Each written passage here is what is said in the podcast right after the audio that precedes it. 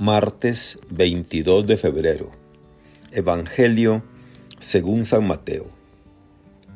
En aquel tiempo, cuando llegó Jesús a la región de Cesarea de Filipo, hizo esta pregunta a sus discípulos. ¿Quién dice la gente que es el Hijo del Hombre? Ellos le respondieron. Unos dicen que eres Juan el Bautista, otros que Elías, otros que Jeremías o alguno de los profetas. Luego les preguntó, ¿y ustedes, quién dicen que soy yo? Simón Pedro tomó la palabra y le dijo, Tú eres el Mesías, el Hijo de Dios vivo. Jesús le dijo entonces, Dichoso tú, Simón, hijo de Juan, porque esto no te lo ha revelado ningún hombre, sino mi Padre, que está en los cielos. Y yo te digo a ti, que tú eres Pedro, y sobre esta piedra edificaré mi iglesia los poderes del infierno no prevalecerán sobre ella. Yo te daré las llaves del reino de los cielos.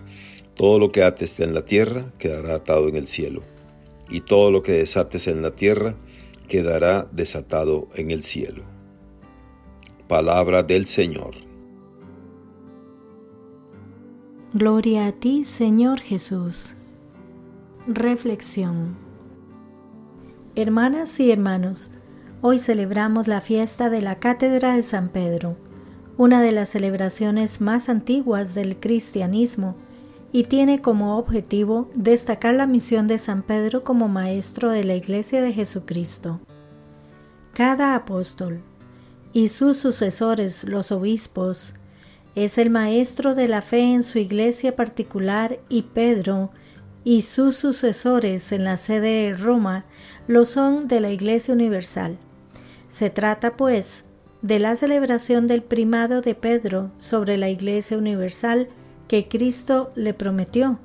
Tú eres Pedro y sobre esta piedra edificaré mi iglesia, que hemos escuchado en el Evangelio de hoy, y le confirió, ya resucitado, junto al lago de Tiberiades, apacienta mis corderos, apacienta mis ovejas.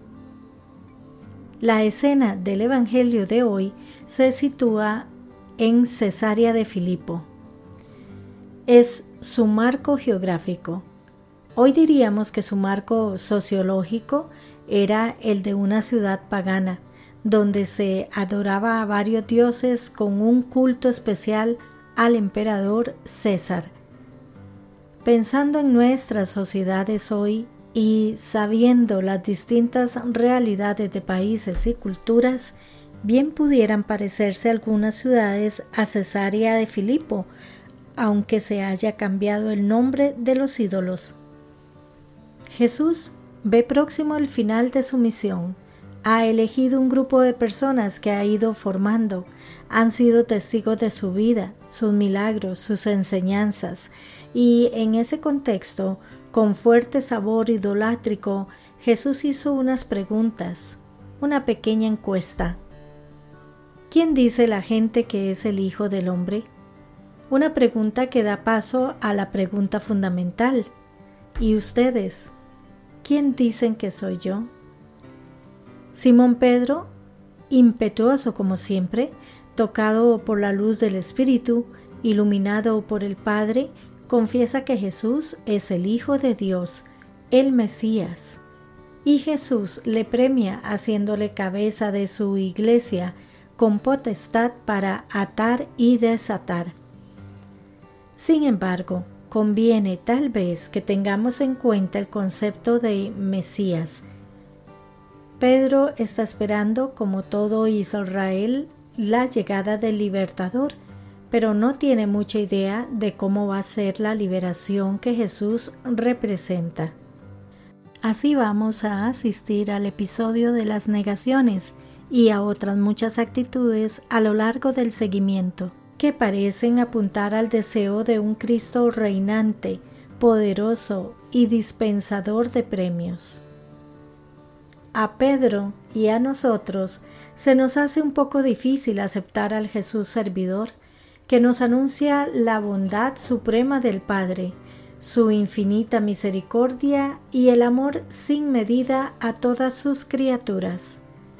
serán necesarias la resurrección y la iluminación de Pentecostés para que Pedro, los discípulos en general y todos los cristianos lleguemos a entender quién es Jesús, cuál es su acción salvadora y sobre todo cómo nos afecta y compromete en nuestra vida. Pedro reconoció en Jesús al Hijo de Dios.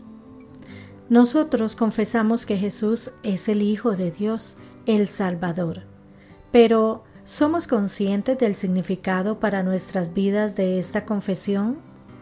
¿Estamos dispuestos a vivir como Cristo quiere que vivamos? ¿O solo son palabras bonitas con las que salimos del paso y a nada nos comprometen? Es fundamental que sepamos responder de una manera personal a la pregunta de quién es Jesús y es indispensable que vivamos coherentemente con la respuesta que demos. Que nuestra fe en Jesús esté fundada en nuestro conocimiento de Él y que nuestro seguimiento sea el de un Mesías que se nos ha revelado en el Evangelio. Que Dios les bendiga y les proteja.